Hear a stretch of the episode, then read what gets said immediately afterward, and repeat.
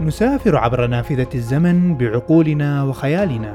تارة للماضي فنشهد لحظات بناء الكون وتفاصيله وتارة للمستقبل فنرصد مستعمرات لبشر على ظهر كواكب أخرى. ومن بين هذا وذاك نمر بكواكب ونجوم ومجرات. كل ذلك بغية لإشعال حماس معرفي لحاضر ومستقبل أفضل. معكم حسن الشرازي وأهلا بكم في الكون بودكاست.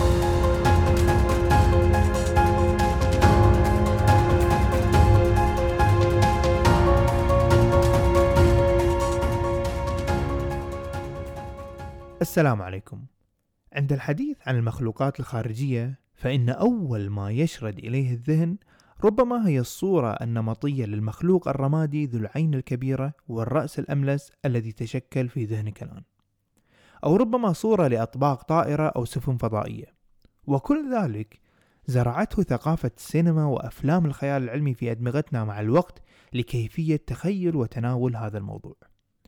ولكن في واقع الأمر فموضوع الكائنات الخارجية وبالتحديد الأجسام التي تطير أو تأتي من خارج الكرة الأرضية له جذور قديمة جدا ومع تقدم الوقت أخذت الأمور منحاجات بحيث نجد أناس يعتقدون بوجود هذه المخلوقات بل ويدعون حتى التفاعل معها بين الحين والآخر. ولجدية الموضوع أخذت الاستخبارات الأمريكية على عاتقها عملية التحقق من وجود هذه المخلوقات وقامت بعمل ثلاث مشاريع للبحث عن وجودهم وخلصت إلى نتائج وتقارير تم تقديمها إلى الكونغرس وإلى الجامعات لتحليلها واعتمادها كما سنسمع جميع هذه القصص بعد قليل. وقبل ذلك أنوه بأن هذه الحلقة من البودكاست تأتيكم برعاية من مؤسسة الكويت للتقدم العلمي. مؤسسة الكويت حاليا لديها المعرض الافتراضي للكتب. أنصح الجميع بزيارته فيه العديد من الكتب العلمية العظيمة جدا والمجلات حتى في مجالات الأدب وغيرها بخصومات كبيرة جدا والكثير منها بمبالغ رمزية. أما الآن فقد جاء دور المخلوقات الخارجية وتحليل منطقي لما يحدث في مسائل الأطباق الطائرة.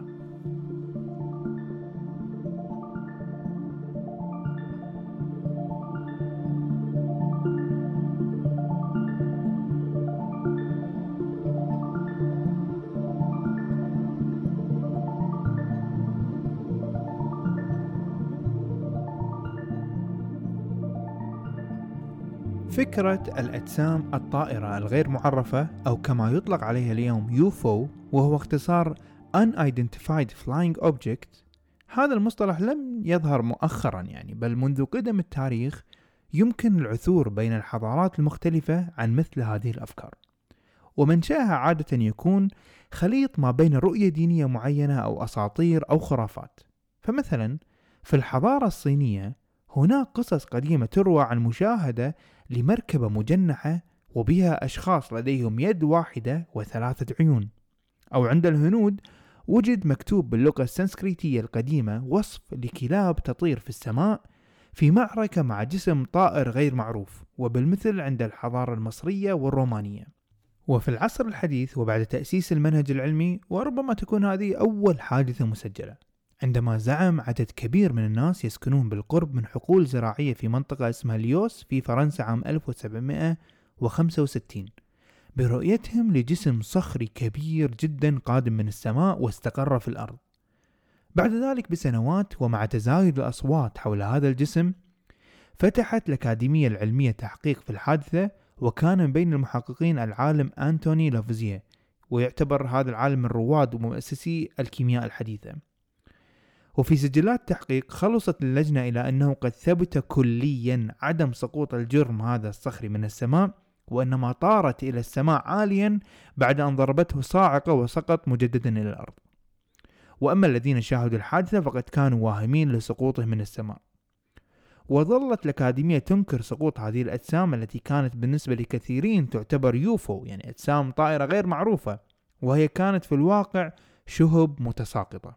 حتى أن المتحف العلمي هناك رفض رفضا قاطعا الاحتفاظ بهذه العينات حتى لا يوصفوا بالحماقة أو إيمانهم بالخرافات.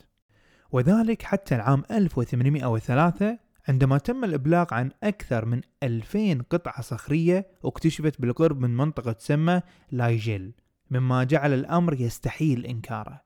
فاعترفت الأكاديمية العلمية الفرنسية أخيرا بأنها أجسام قادمة من السماء.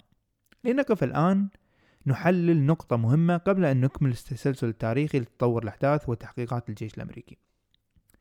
نلاحظ هنا أن الظاهرة هي وجود مشاهدات لأجسام تطير أو طائرة أو غيرها ومصدرها من السماء يعني في حينها طبيعة هذه الأجسام مجهولة أو غير معروفة. فنلاحظ تسميتها وتصنيفها كجسم غير معروف أو جسم طائر غير معروف. فالمشكلة تبتدئ من هنا. فلا يمكن إثبات وجود أطباق طائرة أو فضائيين بمجرد وجود شيء مجهول فيوجد حلقة وصل ناقصة. فأقصى ما يمكن إثباته هنا هو وجود جسم مجهول لم نتعرف عليه ولا شيء أكثر من ذلك. هذا في حال استخدام المنطق السليم. أما إذا دخلنا داخل أجواء نظرية المؤامرة أو فهم مسبق أو إيمان لموضوع معين لهذه الأجسام الغير معرفة فحينها راح نطلع باستنتاجات غريبة وغير منطقية من قبيل أجسام طائرة متحكم بها أو مرسلة من قبل مخلوقات خارجية. أما إذا انتظرنا وتم التحقيق في مثل هذه الأجسام فراح يكون حالنا حال الأكاديمية الفرنسية أن راح يتبين لها بعد فترة طبيعة هذه الأجسام. أما الحكم المستعجل والقفز على التسلسل المنطقي راح يؤدي بنا إلى مثل هذه الاستنتاجات الغريبة. عموما نعود إلى تسلسل أحداث تطور فكرة الأطباق الطائرة. في عام 1947 بدأت أمريكا موجة كبيرة جدا في الحديث عن وجود أجسام غامضة وصلت إلى الأرض وذلك بعد أن زعم الطيار العسكري كينيث أرنولد عن رصده لجسم أسطواني الشكل يطير بطريقة غريبة جدا تعطيه مثل شكل الصحن يطير فوق الماء. فقامت الصحافة حينها بأخذ الكلمة حرفيا وعنونتها بالصحف الرئيسية صحن طائر Flying Saucer.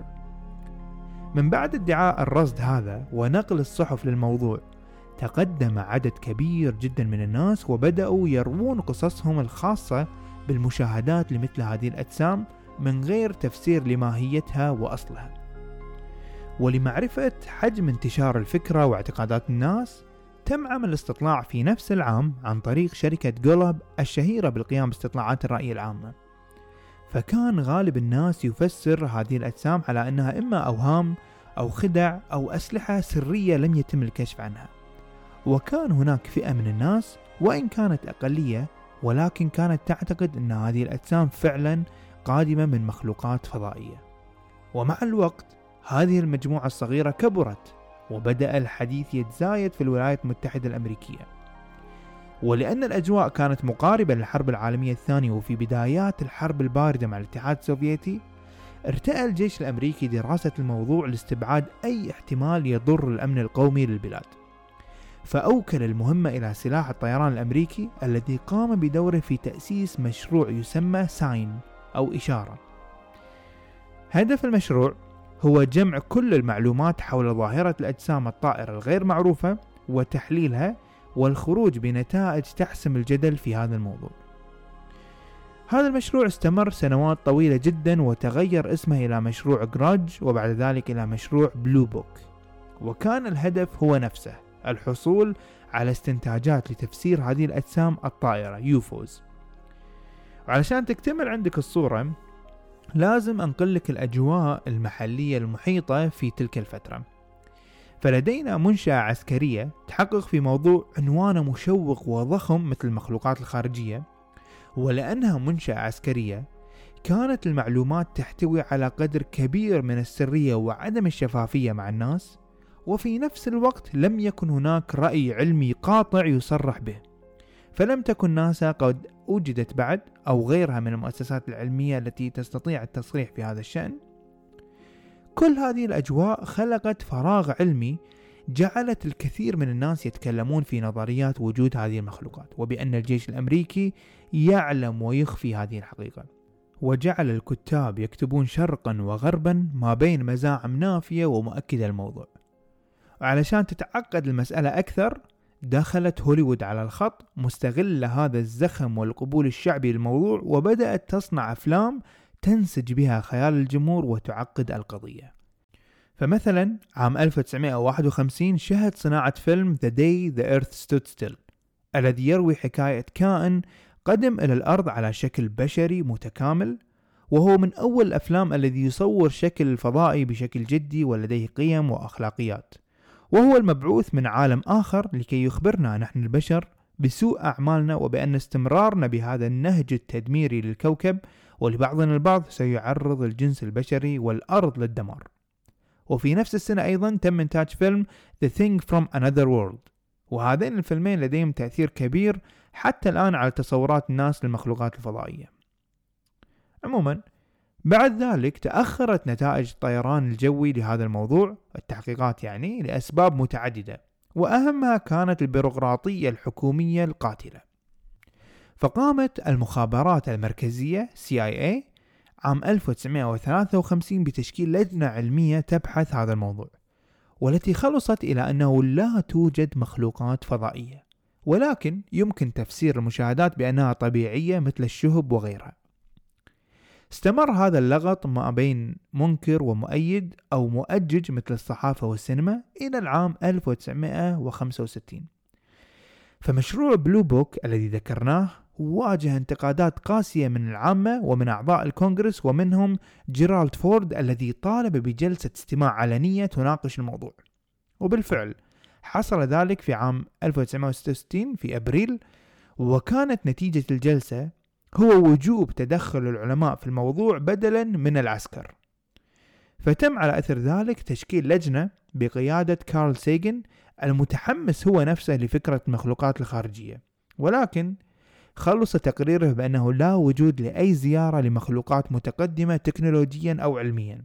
وأوصى كذلك بأن يحال مشروع Blue Book من الطيران العسكري إلى أحد الجامعات لدراسته فوافقت جامعة كولورادو على ذلك.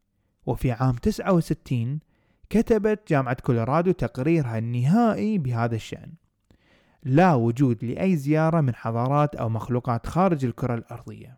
وكتبت توصية بأن على المدارس إبعاد أي شكل من إشكال ذكر المخلوقات الخارجية وبدلا من ذلك تدريس العلم الحقيقي والحقيقي فقط.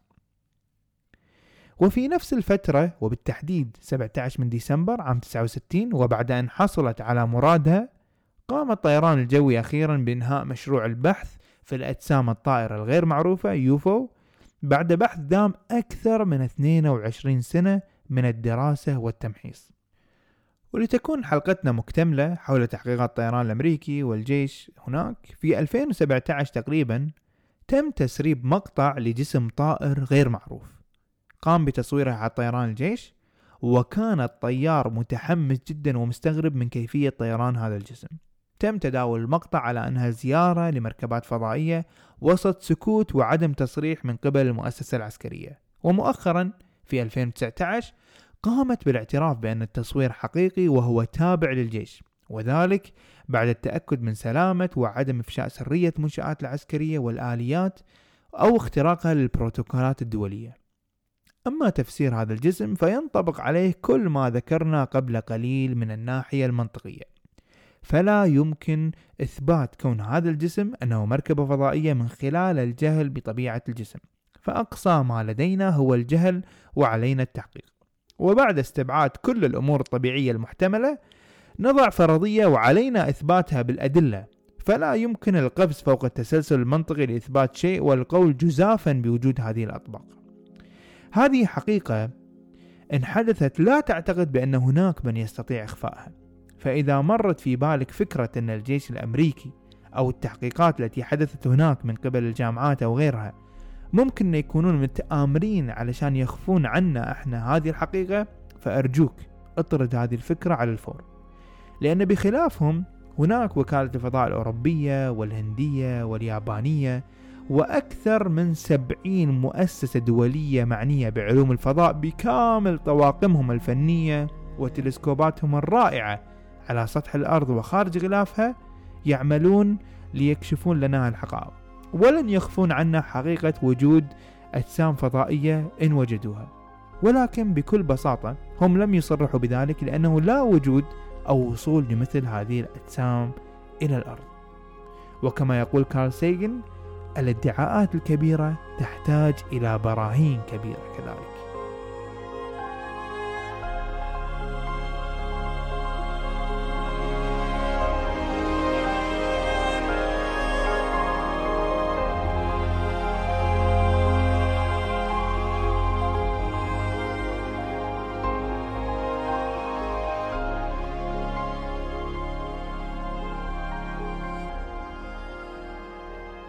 قبل قليل سردنا الحقائق حول التحقيقات التي جرت في موضوع الكائنات الخارجية وبالتحديد أطباق الطائرة. تعالوا الحين نروح شوي برحلة فكرية عن الأبعاد اللي ممكن تحصل في الأرض اجتماعيا من جراء التواصل مع مخلوقات خارجية. يعني هل هو شيء زين من صالحنا نحن البشر أن نجد خلق غيرنا في هذا الكون؟ أو شيء راح نندم عليه إذا ما عثر علينا أحد نعيش في هذه الأرض الطيبة؟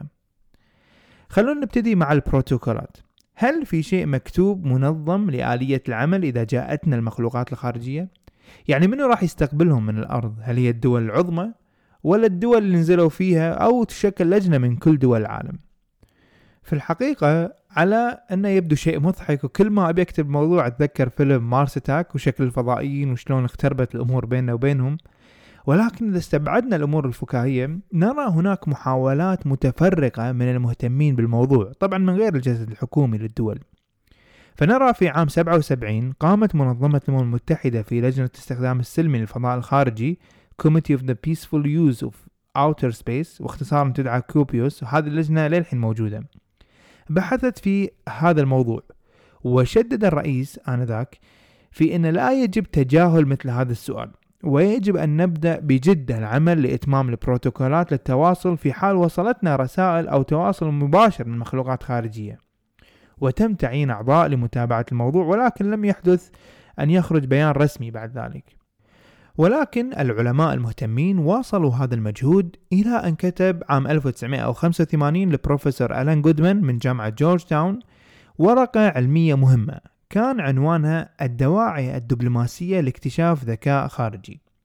وفيها اقترح القواعد العامة التي يجب أن تتبع في حال حدث ذلك وهي تتكون من أربع عناصر رئيسية.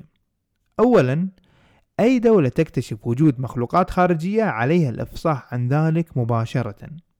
ثانيا أي ردة فعل يجب أن تكون وليدة استشارة عالمية أي من كل دول العالم وليس فقط الدولة المكتشفة. ثالثا إذا كان هناك زوار فسيعتبرون دبلوماسيين منيعين ومحصنين ومحميين. وأخيرا إذا ظهر بأن هذه المخلوقات عدائية للإنسان أو مهددة لعملية السلام يجب أن لا تتصرف الدول تصرفات فردية بل يجب الرجوع إلى مكتب الأمم المتحدة للنظر في كيفية التصرف. يعني هذه هي الخطوط العامة ويجب التفصيل فيها لاحقا. ولكن لا يوجد أو لا أعرف حتى الآن جهة تتبنى الموضوع بشكل رسمي أو تعلن عن اتفاقيات دولية ورسمية في حال حدوث مثل هذا الشيء طيب راح أفترض الآن سيناريو معين ونطرح من خلاله أفكار معينة حول طبيعة زيارة المخلوقات الخارجية وآثارها علشان نتفكر فيها إذا صحيت من النوم وجدت خبر يغزو وسائل التواصل الاجتماعي والأخبار عن تواصل فعلي مع المخلوقات الخارجية فما هي ردة فعلك الأولى؟ أو ماذا تتوقع ردة فعل عامة الناس كجماهير مع هذا الخبر؟ هل ستكون هناك حالة من الجزع عند البشر عند التواصل مع مخلوقات خارجية أم تظن الأمور طبيعية؟ طبعا الجواب هنا سيختلف باختلاف طبيعة التواصل فإذا كان التواصل عبارة عن التقاط إشارة أو رسالة قادمة وعابرة للفضاء عبر ملايين السنين الضوئية فإن ذلك لا شك سيكون خبر عظيم ومفرح للأكثرية وغالبا لن يسبب مثل هذا الخبر جزع أو ذعر عند الناس لأن الرسالة غالبا ستكون قد طافت أرجاء الفضاء عشرات ومئات سنين ضوئية حتى وصلتنا وبالتالي لا يوجد خطر محدق مباشر الآن على الأرض وسكانها. ولكن هذا سيكون مختلف تماما لو اختلفت طبيعة التواصل. فمثلا صحينا بين ليلة وضحاها ووجدنا مسبار أو جسم فضائي يحوم حول الأرض فذلك سيبعث على ردة فعل مختلفة. أو مثلا تيقنا بأن هذه المخلوقات تراقبنا بشكل أو بآخر فذلك سيزيد من حالات الذعر حول العالم. على مستوى آخر إذا أردنا أن نتفكر بطبيعتهم أو طبيعة نواياهم كيف ستكون؟ هل ستكون عدوانية أم طيبة متعاونة؟ في الحقيقة لا يمكن معرفة ذلك أبدا بحكم أننا لا نعرف أي شيء عنهم أو عن طبيعتهم البيولوجية. هذا بفرض طبعا وجودهم في المقام الأول. ولكن يمكن التنبؤ ببعض الصفات. فلا يمكن أن يكونون عدوانيين شرسين بدرجة كبيرة جدا وإلا لما استطاعوا التعاون مع بعضهم البعض كمخلوقات لإرسال إشارات إلى الأرض. فهذا يتطلب تكنولوجيا معقدة لن يستطيعوا أو يكونوا قابلين على بنائها إذا كانوا شرسين يعني بدرجة كبيرة تمنعهم من التقاتل مع بعضهم البعض أو مع المخلوقات. وفي نفس الوقت لا يمكن التوقع بأنهم طيبين ومتعاونين بشكل كامل. فإذا استطاعوا بناء تكنولوجيا ومعدات معقدة لإرسال إشارات أو مركبات فضائية فلا بد أنهم اجتماعيين ليتعاونوا فيما بينهم. وهذا ينذر بوجود عنصر المنافسة فيما بينهم والذي قد ينعكس على نواياهم من التواصل مع كائنات أخرى فلا يمكن ضمان السلمية الملائكية بنسبة 100% لنكمل الآن السيناريو الذي افترضناه لنطرح من خلاله الأفكار التي نريد مناقشتها الآن ماذا تعتقد أهم شيء أو أول شيء أو موضوع يجب أن نتواصل فيه معهم؟ يعني ما هو أهم شيء يهم البشرية نحتاج أن نتواصل فيه مع الكائنات الخارجية؟ من ناحية العلماء قطعا التركيز راح يكون على إرسال وتلقي آخر التطورات العلمية التي من شأنها دفع التكنولوجيا وحضارة الإنسان أكثر إذا كانت هذه المخلوقات تسبقنا مثلا تكنولوجيا. فإن أي معلومة منهم قد تختصر علينا قرون من انتظار التطور البشري. ومن ناحية علماء الاجتماع وعلماء الدين أو الفلاسفة ستكون الأولوية بالطبع لمشاركة تاريخ وثقافة حضارة الإنسان في الأرض ومقارنتها مع حضارتهم. وعند الحديث عن التواصل بالطبع ستطفو على السطح مشكلة اللغة. فكيف سننقل هذه المعلومات؟ في الأفلام تظهر هذه المخلوقات أنها تستوعب لغات أهل الأرض ولكن في ساعة الحقيقة بالتأكيد لن تكون الأمور مشابهة. فالاقتراحات والأفكار هنا تدور حول لغة ربما تكون كونية وهي العلم والرياضيات. فتكون رسائل أولية مثل الأرضية أو الفرشة التي تبنى عليها اللغة وقليلا قليلا حتى يستوعب الطرف المقابل المعنى المراد توصيله. طبعا كارل سيجن تكلم في هذه النقطة وتنبأ بأن مسألة إيجاد لغة مشتركة للتفاهم ستكون مسألة أقل تعقيدا من مسائل أخرى في حال التواصل. وتنبأ أن البشر في نهاية المطاف راح يلاقون طريقة لفك شفرة آه، المخلوقات الأخرى أو العكس. أما عن آخر فكرة بأطرحها للتفكر في مسألة التواصل هي هل من صالحنا نحن البشر أن يتم مثل هذا التواصل أم يجب أن نخاف قدوم هذا اليوم ويكون يوم مشؤوم على البشرية؟ لنبدأ بالشيء الإيجابي. البشرية ستعرف بأنها ليست لوحدها في هذا الكون وستنتهي العزلة الكونية وستقل المخاوف من زوال الجنس البشري بنهاية المطاف. لأن على الأقل يوجد غيرنا في هذا الكون استطاع البقاء والصمود في وجه التحديات الكونية الطبيعية. وأيضا هذا التواصل قد يوحد البشر جمعاء بطريقة ما. بحيث يحس البشر بشكل عملي أنهم متوحدين بشكل كلي مع الكوكب وبأن مصيرهم فعلا مشترك ولا عزاء للفروقات الدينية والعنصرية والبيولوجية وغيرها. فالجميع الآن أصبح أمام حقيقة أننا متشابهون على وجه هذا الكوكب وهناك من هو فعلا مختلف عنا. وعلى الجانب الآخر هناك مخاوف. من قبيل إذا كان لهم وجود واستطاعوا الوصول إلى الأرض فربما تكون هناك مطامع بأي مصدر طبيعي من مصادر الكرة الأرضية. والمنطق وراء هذا الخوف هو محاكاة لحضارات الإنسان عبر التاريخ. فالأمم المتقدمة طوال فترات التاريخ كانت تغزو وتستعمر البلدان الأقل حظا بالقوة العسكرية والتنظيم وتستنزف ثرواتها. فمن نفس المنطلق ممكن أن يكون هذا الحال عند التواصل. ولكن بطبيعة الحال يبقى كل ذلك في طيات الخيال ومحاولات فكرية لاستقراء ما قد يحدث.